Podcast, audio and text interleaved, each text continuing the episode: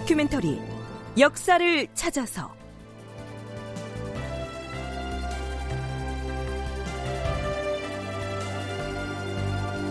제 687편 윤원영 탄핵은 불발되고. 극본 이상락 연출 정혜진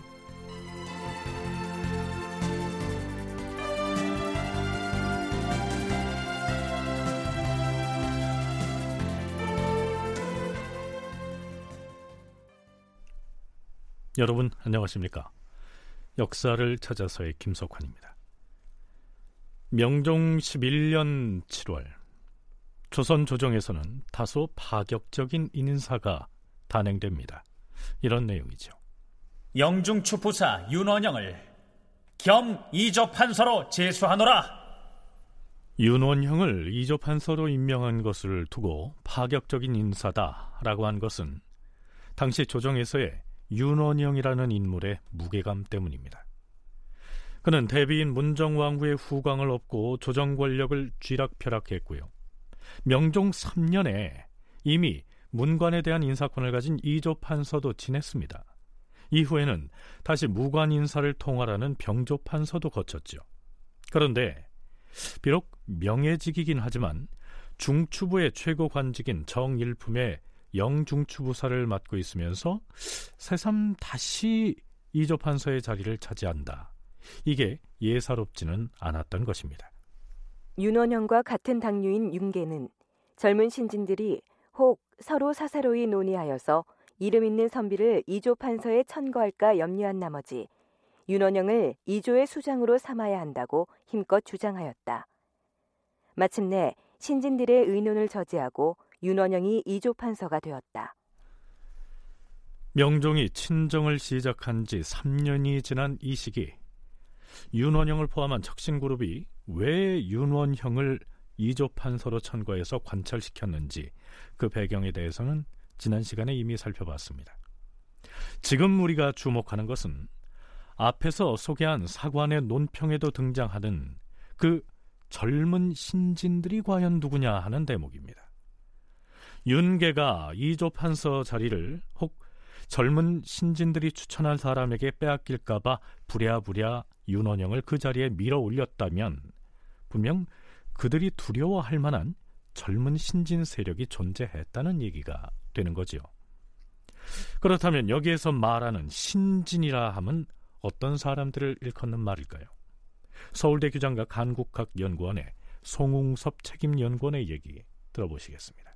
신진이라고 하는 사람들은 청요직에 새로 들어온 사람들입니다. 그러니까 이 청요직에 새로 들어온 사람들이 한편으로는 뭐 척족하고 연결이 되어 있기도 하고 또 한편으로는 뭐 공신 자제들이나 왕족도 전주희 씨 이런 사람들도 있을 수 있지만 이게 되게 고르지는 않거든요. 다양한 사람들이 신진으로 들어올 수 있고 그렇다 보니까 권력을 장악한 사람도 이 신진들을 아주 온전하게 장악하기가 어려운 그런 상황인 것이죠. 그래서 16세기에 어, 나타나는 가장 큰 특징인 국왕이 15세기 군주들처럼 관료 조직 전체를 공고하게 통제하지 못하는 이런 상황이거든요. 그래서 이 시기의 신지는 청요직이라고 하는 직책 속에서 부여되고 있었던 권한들을 적극적으로 행사하고 있는 사람들. 명종 제위 초기에 윤원형 등 이른바 소윤 세력이 을사사화를 일으켜서 무수한 살림을 제거했기 때문에 이후로는 사림이라고 불렸던 세력이 아예 씨가 마른 것이 아니냐 이렇게 생각할지도 모르겠지만 성균관에서 성리학적인 왕도 정치를 공부했던 유생들이 끊임없이 과거 시험을 통해서 청요직으로 유입돼 왔기 때문에 제 아무리 윤원영 등의 척신 세력이 전횡을 하던 시기라고 해도 사림의 맥은 면면이 이어지고 있었다는 얘기입니다. 서강대 계승범 교수의 견해도 크게 다르지 않습니다.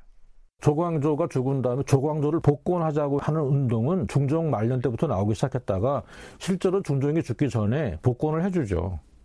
명종 때에도 계속해서 이런 비슷한 흐름은 이어지고 있다고 볼 수가 있죠. 왜 그러냐 하면 학교에서는 왕도 정치, 덕치를 배웠는데 현실을 보니까 전부 외척이 지금 장악하고 있어요. 권력 농단을 하는 거죠. 그러면 당시 양심 있는 젊은 지식인 학생이면 어떤 행동을 하겠는가? 우리도 옛날에 70, 80 때 경험한 거 똑같은 얘기죠. 그렇지만 그때도 다수는 과거 시험 공부하고 어떻게 하면 출세할 수 있을까? 이렇게 줄을 대가지고 하는 사람도 있고 아니면 정말 정론을 얘기하는 사람도 있고 그렇게 볼 수 있겠죠. 신진사류라고 하는 사람들은 자기가 배운 지식을 그대로 사회를 향해서 얘기한 그 사람들이 이른바 사림이 되는 거죠. 이렇듯 사림의 맥을 이어온 신진들이 결국 윤원영 등 척신 세력의 대항마로서 서서히 목소리를 내기 시작했다. 이런 얘기입니다.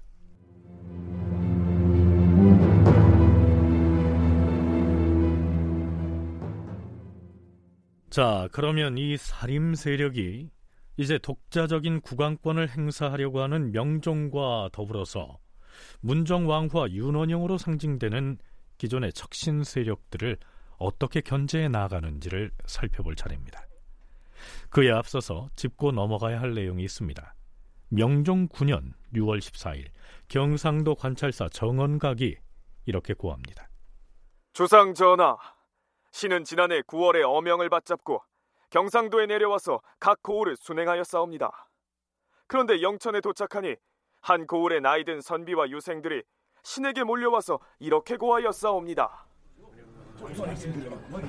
감사나리 우리 고을 북쪽으로 10리쯤 가면 불의 산이 있는데 그 산 밑에 있는 집터는 바로 문충공 정몽주가 생장하고 공부한 곳입니다.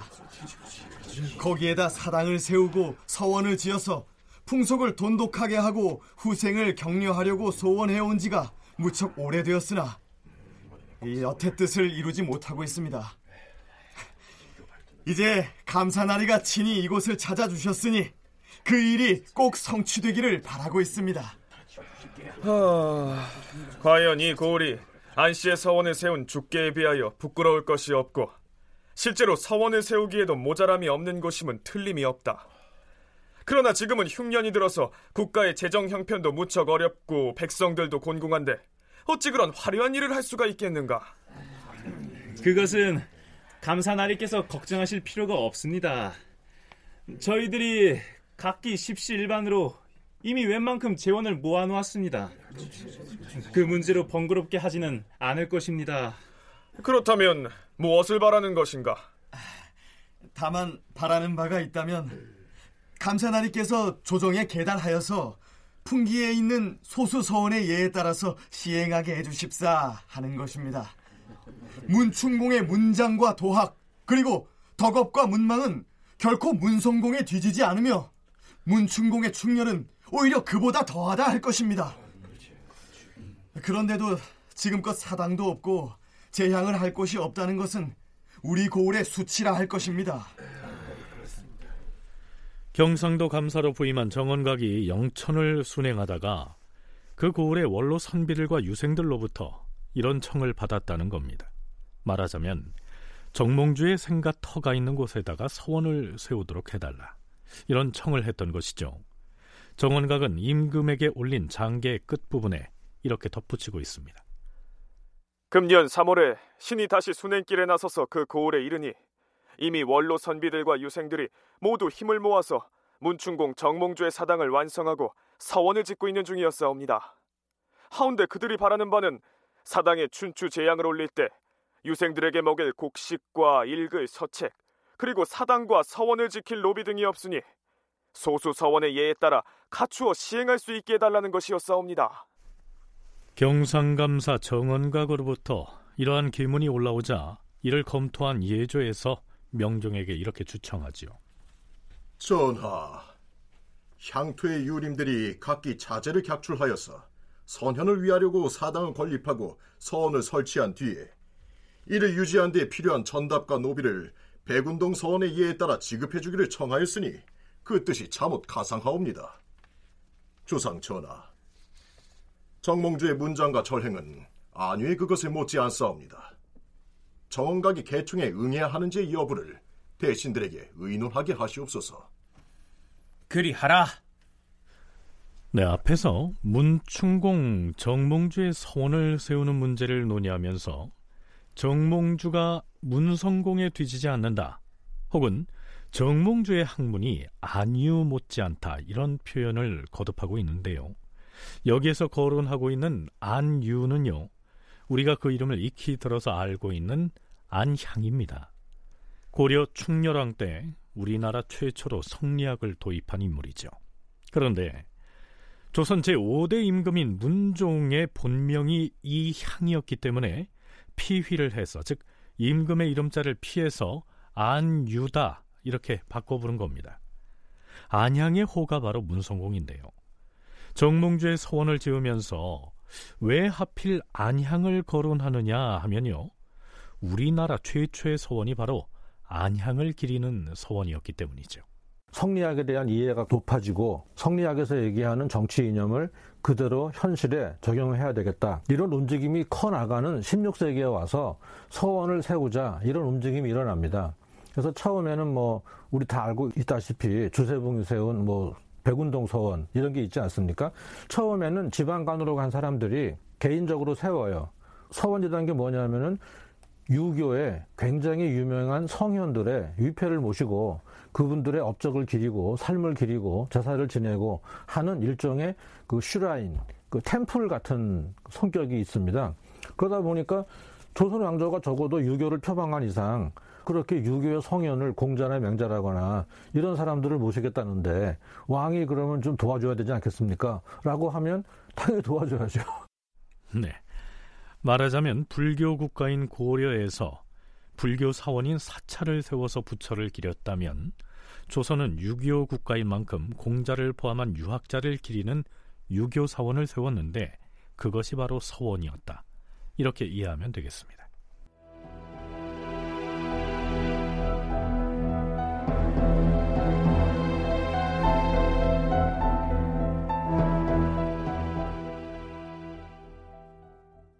네, 최초의 서원은 중종 36년인 1543년에 경상도 풍기군수 주세붕이 세운 백운동 서원이었습니다. 해당 기사의 사평을 인용하면 이렇습니다. 풍기는 안양의 고향이다.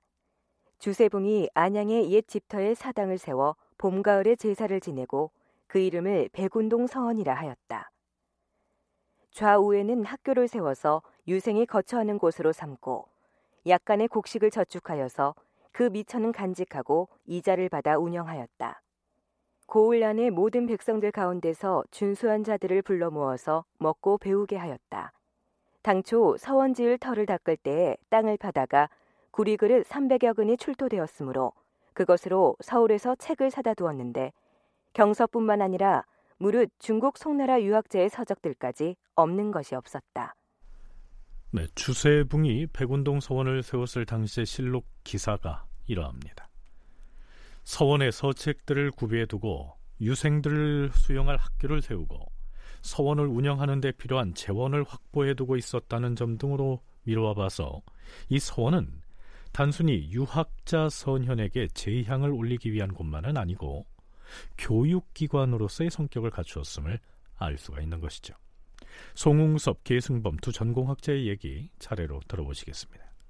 보통 서원은 향교랑 비교할 때는 사적 영역에 소속되어 있는 기관으로 지방의 교육기관으로 보통 얘기를 하고 있습니다. 그럼에도 이제 서원에 배양되는 인물들은 도덕적 권위를 갖고 있는 그 유교 성현에 비교되는 아, 그런 인물들이 주로 이제 서원에 배양이 되는 것이죠. 그러니까 조선시대 교육기관이라고 하는 것은 어, 단순하게 우리가 지금 뭐 학습을 하는 순수한 교육기관으로서의 의미뿐만 아니라 거기에 자신들이 지향하고 추구하는 가치인 유교적 가치에 가장 부합하는 성인에 비견되는 인물들을 배향, 그러니까 제사를 지내는 제사 공간이기도 하고 교육 공간이기도 한 어, 그런 서원이 가지고 있는 교육기관의 기본적인 특징이 있습니다. 가령 뭐 안향을 추모하기 위해서 모였다. 그러면 그 사람들이 추모하고 술 한 잔 걸치고 집에 가는 게 아니고 추모하러 모였으니까 우리가 왜 추모하지? 그 사람이 남긴 글을 읽기도 하고 그 사람이 강학을 했던 내용을 되새기기도 하고 이런 식으로 하다 보니까 17세기에 들어가면서부터 서원이 아주 본격적인 교육기관화 하는 것이죠. 물론 16세기 때부터도 제사의 기능과 함께 교육의 기능을 함께 가지고 있죠. 그렇게 출발했지만 16세기 때까지만 해도 아직 서원 수가 별로 많지 않기 때문에 큰 의미를 부여하기는 쉽지 않고 17세기 때부터 18세기 때 걸치면서 절정을 이루죠.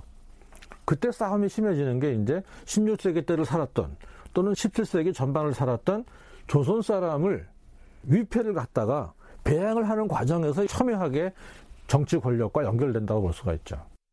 네, 앞에서 중종 때 풍기군수 주세붕이 처음 세웠던 서원이 사당의 안양을 배양한 백운동 서원이라고 했는데요.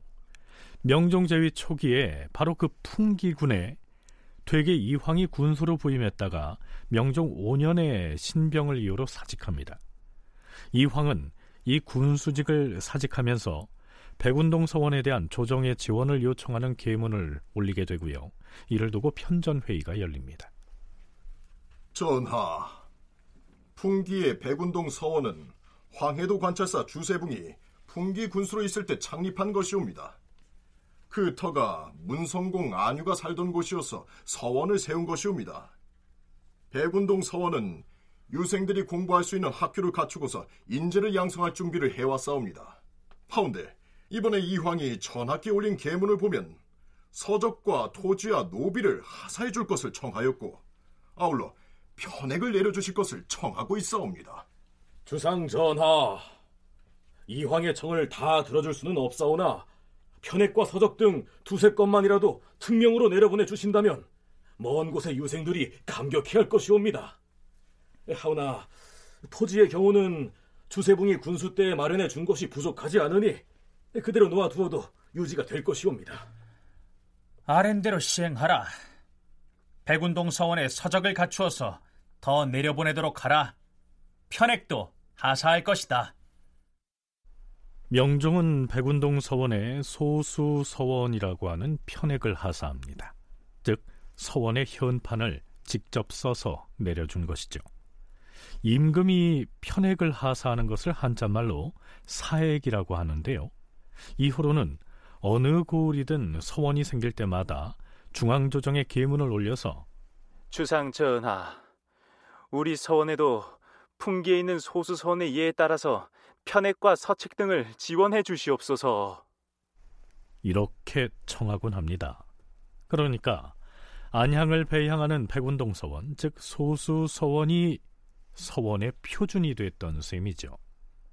특히 할 만한 것은 이후로 우후죽순 생겨나는 서원들이 대부분 경상도 지역에 위치한다는 점입니다. 명종 때에만 해도 경상도에 열 군데나 되는 서원이 줄줄이 생겨나게 됩니다. 그런데요.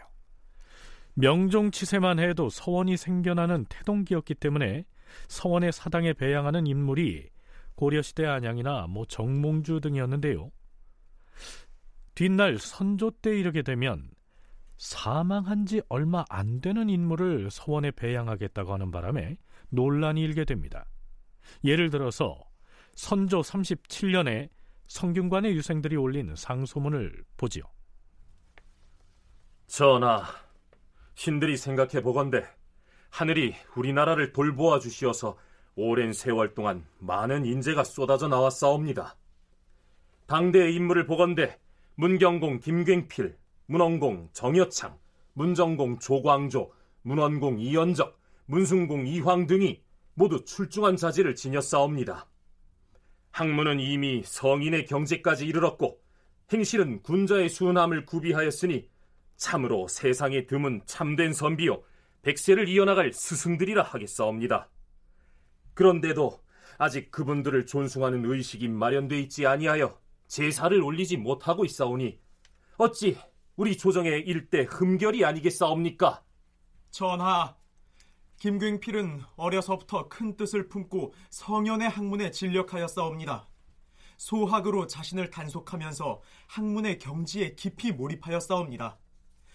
그리하여 언행이 충신하여 매사의 예의를 준행하면서 끊어진 학문을 일으켜 세워서 유학의 큰 스승이 되었사옵니다.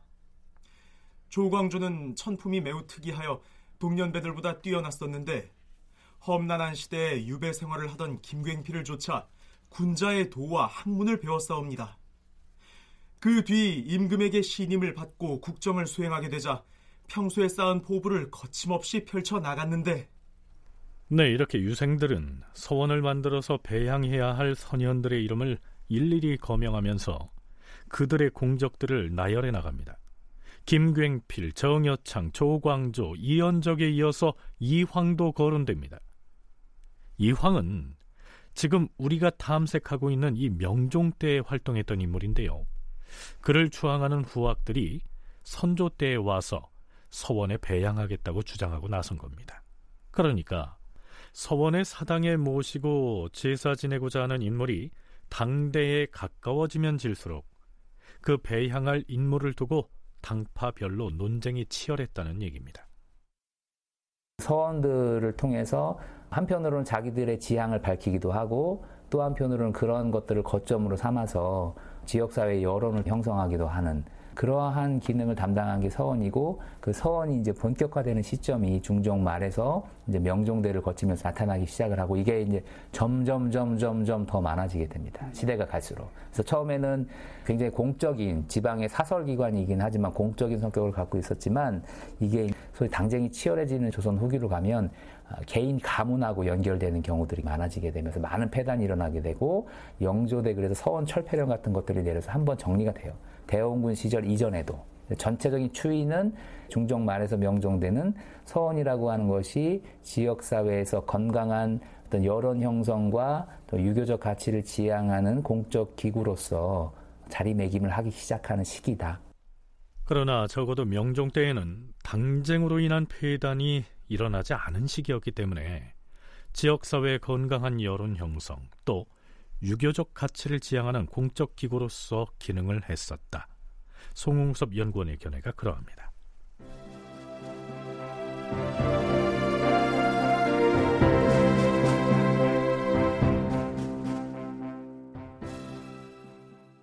자, 그럼 다시 윤원형이 이조 판서 자리에 복귀해 있던 명종 12년 5월로 건너가 보죠.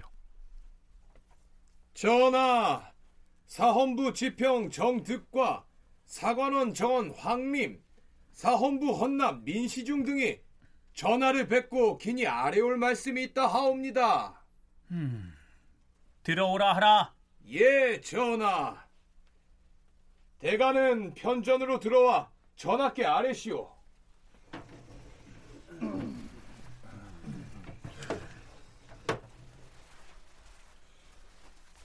주상 전하, 장학원 정 김규의 오만과 비행을 삼가 아르지 아니할 수 없어서 신들이 이렇듯 찾아뵈었사옵니다. 네, 장학원은 음악과 관련된 업무를 맡아보는 기관인데요.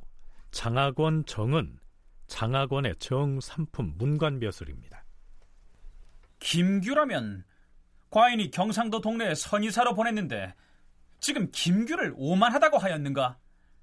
그가 무엇을 어찌했다는 것인가? 전하, 김규가 예전에 이조정랑으로 있을 때 이기수의 아비 이유원을 사사로이 좋아해서 이조판서 이준경에게 이유원을 복직해 줄 것을 청탁했는데 그 청탁이 이루어지지 않았사옵니다.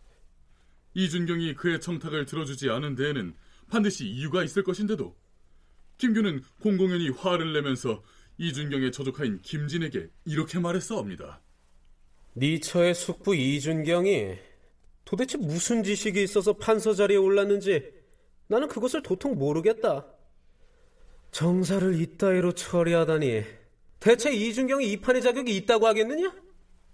그 뒤에 조사수가 이조 판서로 있을 때도 이원의 복직을 또 청했으나 이사수가 역시 들어주지 않자 정청을 뛰어나가 장막 뒤로 가서는 사람들이 모두 들을 수 있도록 일부러 큰 소리로 내가 이조의 낭청으로서 공론을 가지고 말하였는데도 도대체 판서가 어떠한 사람이기에 감히 따르지 않고 무시하는 것인가? 이렇게 외쳤사옵니다. 게다가 홍섬이 조사수와 서로 친밀하다는 이유로 그의 잘못을 드러내 배척했고 사헌부 장령이 되어서는 온갖 추잡한 말로 조사수를 공박했사옵니다. 또한 심전하고는 젊어서는 서로 좋아 지내다가 중간에 무슨 일로 사이가 벌어지자 영의정 심연원이 왜 나를 미워하는지 아는가? 그의 조카 심전 때문에 나를 미워하는 것이다. 의정부의 수상이 되어가지고 어찌 사사로운 일로 사람을 미워할 수 있는가? 그래서는 아니 되는 것이다. 이렇게 비난을 했사옵니다. 더불어 우의정 윤계를 향해서는 하찮은 놈이 정승의 자리에 잘못 앉아 의리를 모른다라고 비난하였사옵니다. 사헌부의 간관들이 명종을 하려나고서 한 말을 되짚어보지요. 이 말은 신진 사료 중의 한 명인 김규가 지금 당장 무슨 죄를 지었다는 게 아니고요. 과거에 이러저러 오만한 언행을 일삼았다 하고 고자질하는 모양새입니다. 드디어 김규가 비난의 대상으로 삼았다는 사람 중에 윤원형도 등장합니다. 주상전하, 헌납 민시 중에 아래옵니다. 김규는 이조 판서 윤원영에게도 크게 유감을 품고서 자신의 보신 김홍도가 업무차 청홍도로 내려가게 되었을 때 그를 전송하는 자리에서 지금 이조 판서 윤원영의 사람됨이 어떠한지를 정녕 모르는가? 좋은 벼슬을 하고 싶은 사람이면 누구든지 그의 욕심을 채워주지 않으면 의림도 없어. 나의 친형 김표가 영동 현감이 되었는데 진급 한번 못하고서 지금 임기가 만료되었다. 전에 내려갔을 때 내가 우리 형에게 마음에 맞는 벼슬을 얻으려면 윤원영에게 마땅히 많은 뇌물을 바쳐야 합니다. 라고 했지만 형은 그렇게 하지 않은 것이야. 전하, 그뿐이 아니오라 김규는 사헌부의 간관들이 임금을 찾아와서 고변한 이 내용에 대해서 사관은 이렇게 논평하고 있습니다. 물론 이러한 고변이 임금에게 올라갔으니 김규의 죄악은 진실로 회피할 수가 없게 되었으나 김규는 오만스럽고 폐악하다라고만 고변했다면 무슨 죄라도 만들어서 줄 수 있을 터인데 평소 사소한 언어의 실수까지 모아서 임금을 번거롭게 만들었으니 어찌 충직한 신하의 도리라고 할 수 있겠는가. 더구나 사사로이 벗들과 어울리는 자리에서라면 이러한 언행을 어찌 김규만 했겠는가. 사헌부의 언관인 민시중 등이 김규의 죄를 만들어내기 위해서 과거에 행했던 이런저런 언행들을 억지스럽게 얽어매고 있다는 느낌을 지울 수가 없습니다. 명종은 이렇게 말하죠. 음, 처음에는 무슨 얘긴가 했었는데 그대들이 김규에 관하여 아뢰는 바를 이제 과인도 모두 알게 되었으니 일단 마음이 후련하도다. 듣자 하니 김규가 범한 잘못은 매우 흉물스럽다 할 것이다. 어떤 사람이 벼슬에 낙점받지 못한 것은 윗사람들이 사사로운 감정으로 처리한 일이 아닐진데 대신들이 나쁜 의도를 갖고서 그리한 양 임금을 동요시키려 했으니 과인은 참으로 통분하게 여기는 바이다. 자신이 바라는 것을 이루지 못하였다 해서 대신을 비난하고 재상을 모욕한 것은 그 죄가 작지 않다. 의금부 도사는 김규를 잡아오라!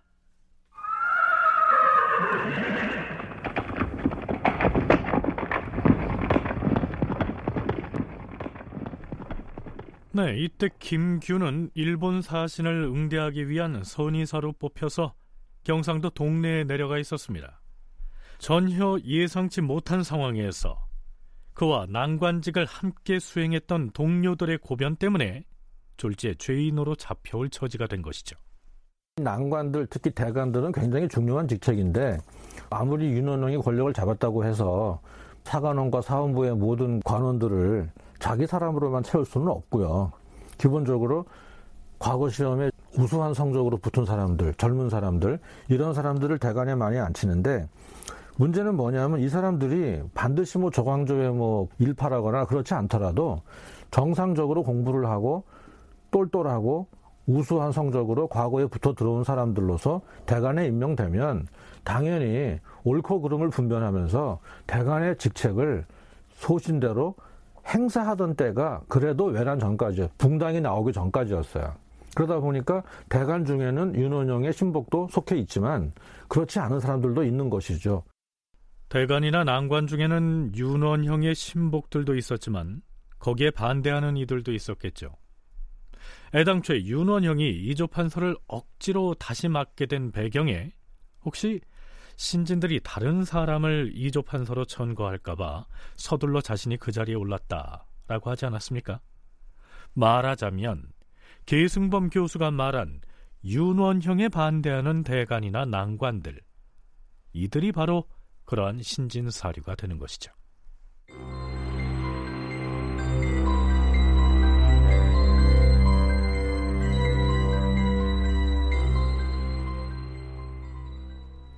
자, 그런데요. 사헌부의 일부 간관들이 김규를 비방하면서 촉발된 이 사건은 그 파장을 더 넓혀갑니다. 명종 12년 5월 21일 이번엔 아예 사헌부와 사관원 양사가 합사해서 임금에게 고합니다. 전하, 근년 이래 인심이 점점 투박해질 뿐만 아니라 선비들의 풍습도 올바르지 못한 것이 많사옵니다. 서로 편을 지어서 옳으니 그르니 하면서 헐뜯거나 혹은 축혀주는 것을 일삼고 있어옵니다.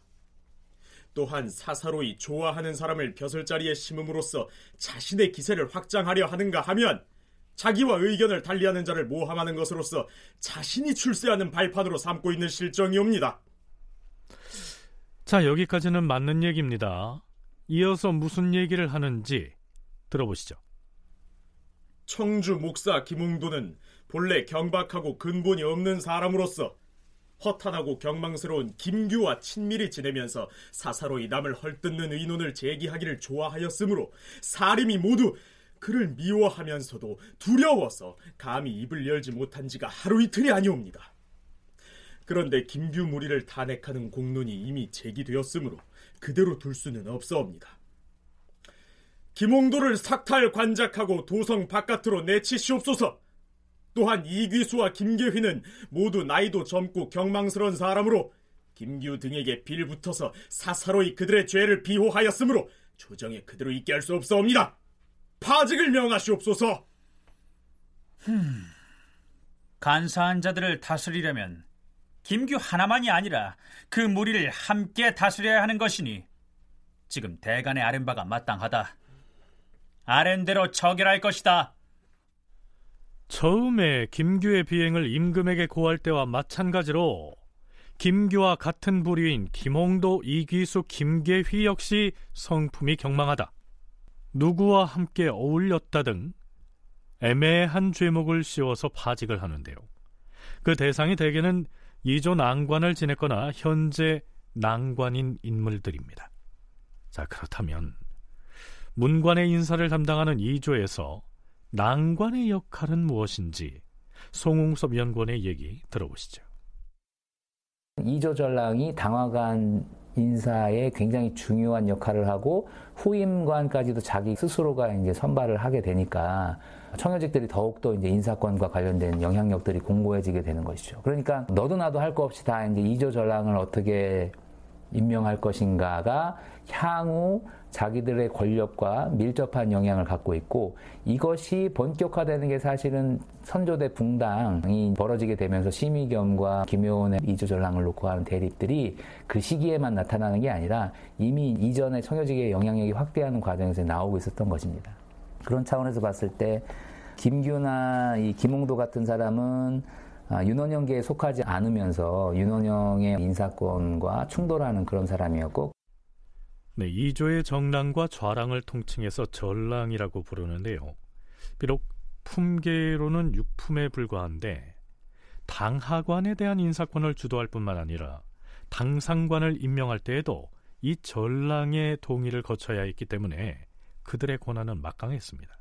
그랬으니 이른바 난관권을 확보하지 못하면 조정의 권력을 온전히 장악했다고 할 수가 없었던 겁니다.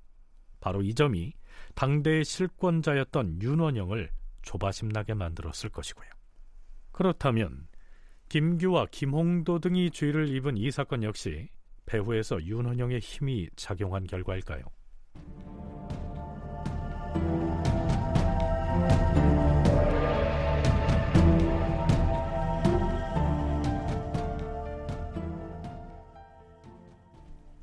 명종 12년 5월 25일 영중추부사 겸 이조판서인 윤원영이 명종에게 사의를 표명합니다. 왜 물러나겠다는 것이었을까요? 전하, 이조와 병조의 장관을 일컬어 세상에서는 힘 있는 자리라 하여 권직이라 하옵니다. 그러므로 사람들은 누군가가 그 자리에 오래 있는 것을 혐의스럽게 여기옵니다. 하운데 신같이 아둔하고 용렬한 사람이 뜻밖에도 병조 판서 한 번에 이조 판서 두 번 등 세 번이나 그 벼슬에 있게 되었으니 이 어찌 반성할 만한 일이 없었겠사옵니까? 어질고 밝은 임금을 만나 지금껏 높은 벼슬과 중한 녹봉을 받고 있으니 분수에 넘치옵니다. 신은 노둔한 자질에다가 식견조차 어둡기 때문에 직무를 수행함에 있어 내세울 만한 것이 없사옵니다.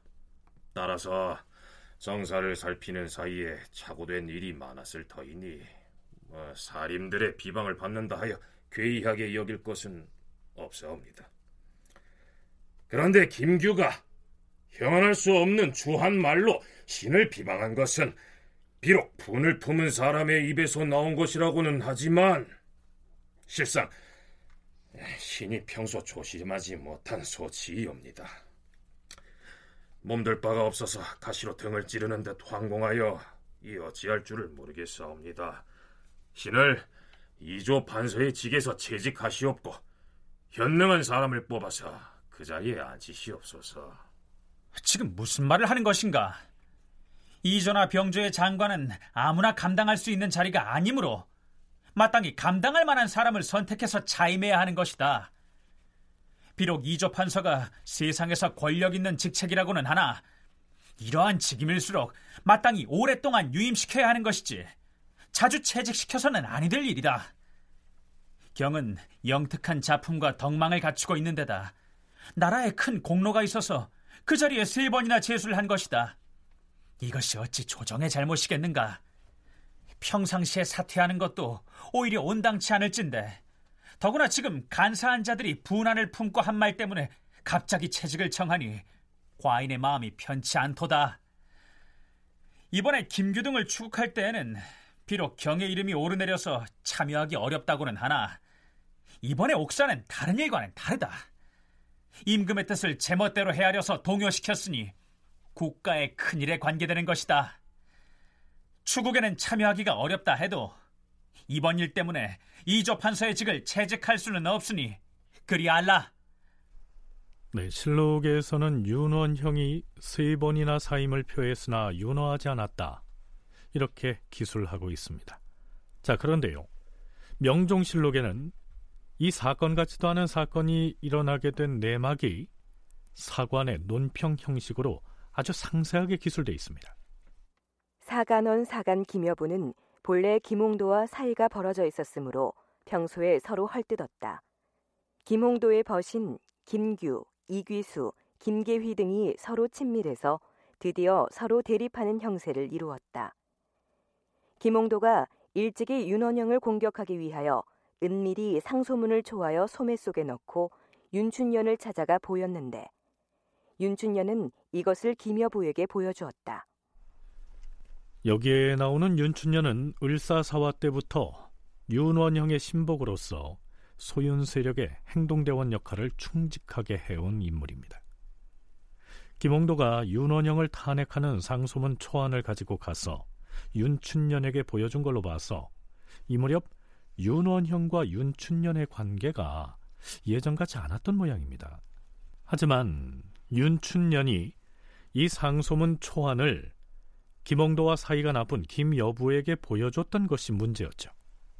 김홍도가 작성한 윤원영 탄핵 상소 초안을 보고서 김여부가 윤춘년에게 말했다. 아니, 지금 어찌 윤원영 대감을 탄핵하는 상소문이 나돌 수 있다는 말입니까? 그동안 위태로웠던 나라 사정이 이제야 겨우 안정된 것이 누구 덕분입니까? 윤원영 대감 덕분이지요. 전하께서도 윤원영 대감의 의지에서 나라를 다스려 가고 있는데 이제 그를 탄핵하고 나선다면 사람들은 주상 전하의 생각에 의혹을 품을 것입니다. 그렇게 되면 전하의 처지가 얼마나 곤란하겠습니까? 김여부가 그렇게 항변하였으므로 윤원영 탄핵의 건은 드디어 중지되었다. 그런데 김여부는 김홍도가 작성한 상소의 건을 또 윤계에게 말했고 윤계는 김여부가 탄핵을 중지시키게 했다는 말까지 아울러서 모든 일의 내막을 윤원영에게 고해 바쳤다. 일이 이렇게 된 겁니다. 그러니까 윤원형이라는 권세가를 탄핵하겠다고 상소문의 초안을 작성한 인물은 김홍도였고요. 이 김홍도가 이 일을 윤춘년과 상의했지만 여의치 않아서 그만뒀는데 그 일을 윤원형에게 고해 바친 사람이 바로 김여부였다 이런 얘기입니다. 자 이제 윤원형이 자신을 탄핵하려는 움직임이 있다는 사실을 알았는데요. 손 놓고 가만히 있을까요? 조선 명종 때의 척신정치의 전개와 그 성격이라는 논문의 저자 이재희는 해당 논문에서 이렇게 기술하고 있습니다. 명종 12년에 신진사류, 김규, 김홍도, 김계휘, 양응정 등이 윤원영이 친권하여 일으킨 패단을 논하려다 중지한 일이 있었다. 그러나 이들은 윤원영의 사주를 받은 김여보 등의 논핵을 받고 유배형에 처해짐으로써 이 사건은 신진 사료들 사이의 갈등으로 처리된 면이 있었다. 실제로는 윤원형이 김여부 등을 사주해서 자신을 탄핵하려고 시도했던 김규와 김홍도 등을 공격했는데 실록에서는 신진 사림들 내부의 갈등 정도로 처리됐다. 이렇게 분석하고 있는 것이죠. 자, 그런데요. 여기서 한 가지 이상한 점이 있습니다. 최초의 윤원영을 탄핵하는 상소문 초안을 만든 사람은 김홍도였는데 그들은 왜 임금을 찾아가서 멀리 경상도 동네의 선의사로 내려가 있던 김규의 이런저런 잘못을 명종에게 고해 바쳤을까요? 실록의 사평에 의하면 김 여부 등은 사전에 이런 논의를 했던 것으로 나타납니다.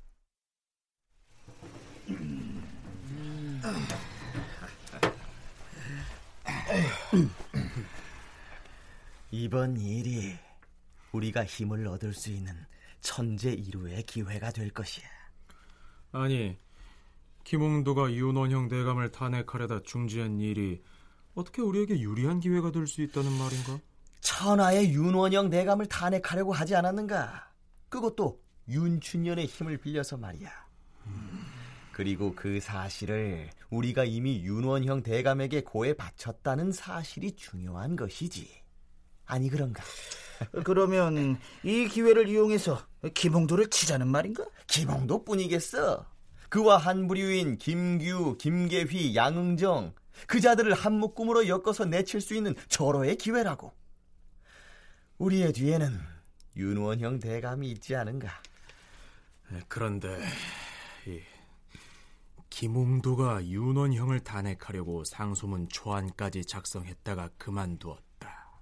이렇게 액면 그대로 주상 전하께 고해 바치면 조정이 발칵 뒤집힐 것 아닌가. 음. 전하와 윤원형 대감에게도 큰 상처가 될 터이고. 탄핵 상소문 얘기는 꺼내서는 아니 될 것이야. 아니 그 얘기를 꺼내지 않고 무슨 명분으로 김홍도 일당을 내쫓을 수 있다는 말인가? 음. 김홍도는 아무리 뒤를 캐봤자 흠잡을 것이 별로 없는데. 김홍도는 안 돼. 김홍도의 이러저러한 잘못을 꾸며서 전하께 고해 바치면 사람들이 뭐라 하겠나. 음.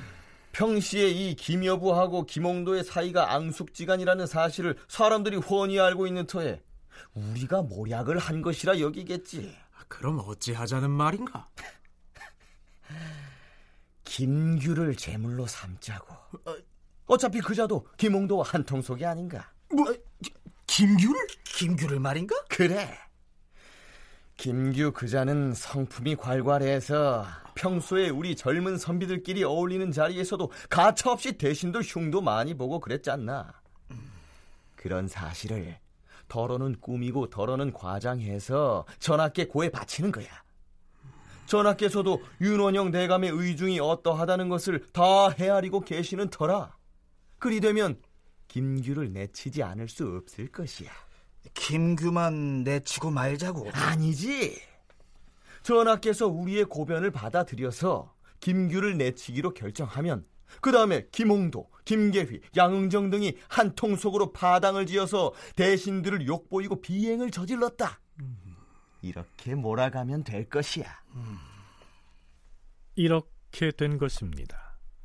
사관도 논평에서 이렇게 기술하고 있습니다. 김여부는 김홍도와 서로 갈등을 보여온 지 오래인데다 둘 사이가 좋지 않다는 것을 모두가 알고 있기 때문에 평소의 악감정으로 보복한다는 혐의를 피하기 위하여 일부러 김규에게 초점을 맞춘 것이다.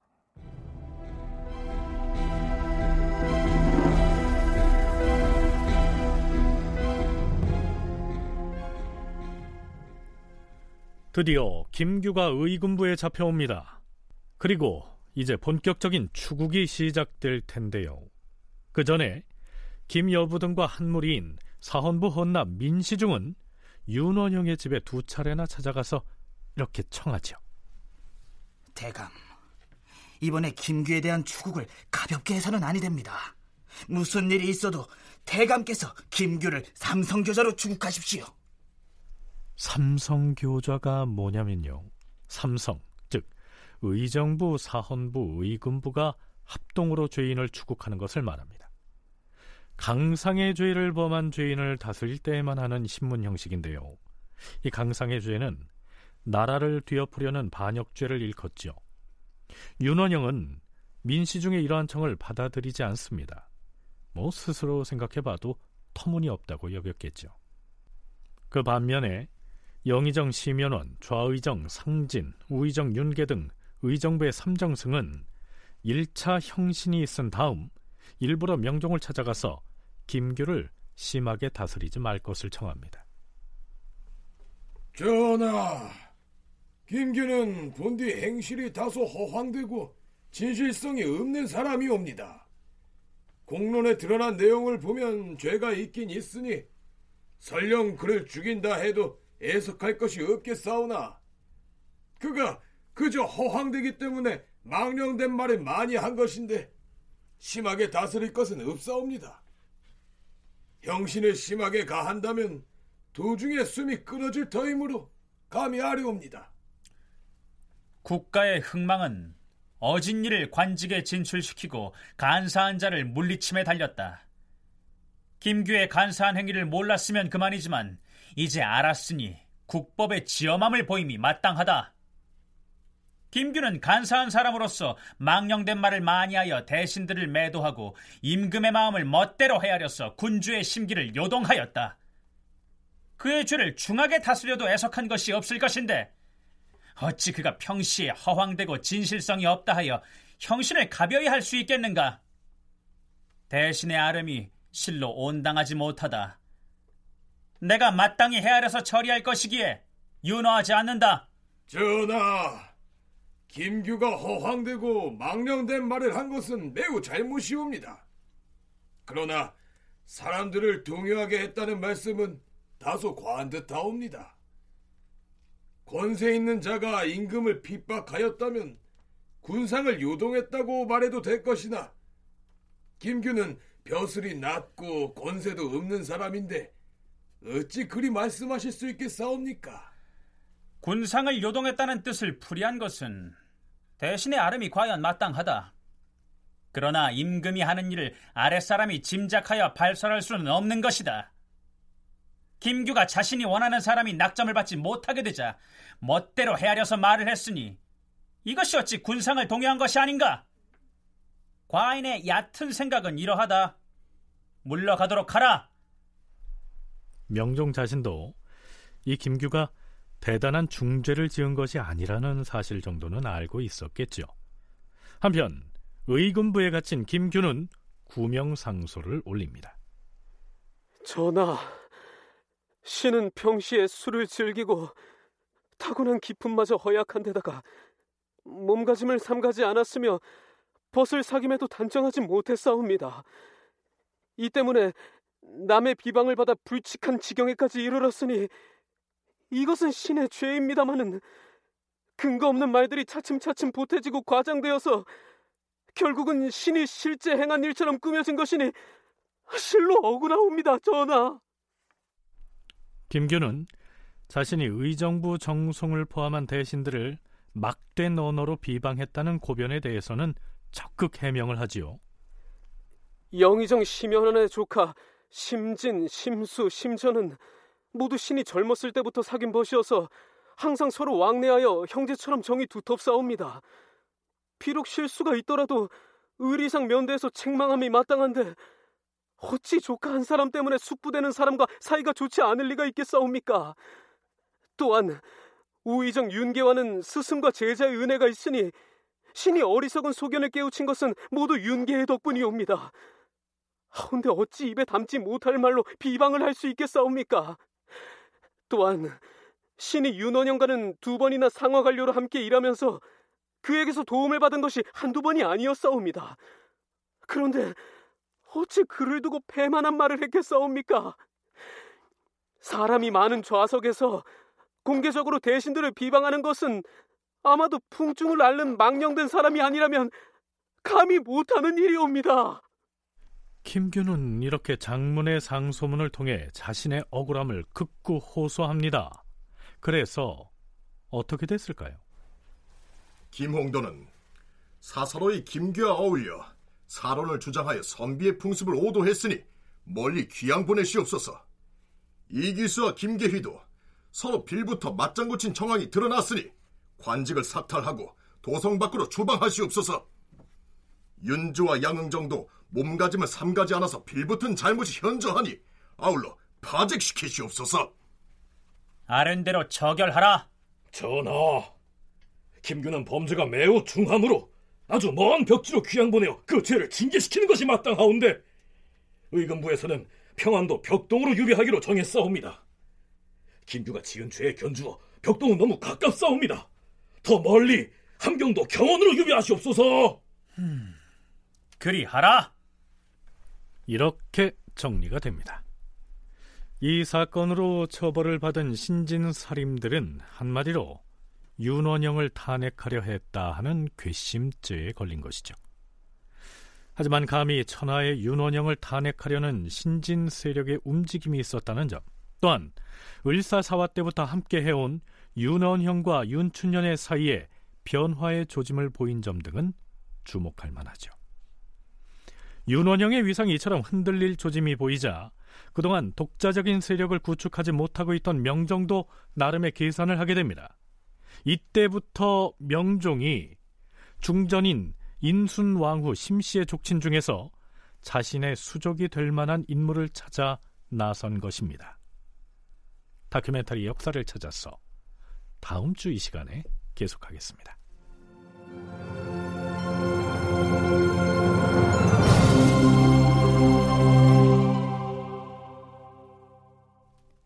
출연 남도형, 선우현수, 홍후백, 정의진, 구지원, 이진무, 최결, 하지형, 김용, 김인형, 박주광, 임주환 낭독 김성화, 해설 김석환 음악 박복규, 효과 신연파 장찬희, 기술 이진세 김효창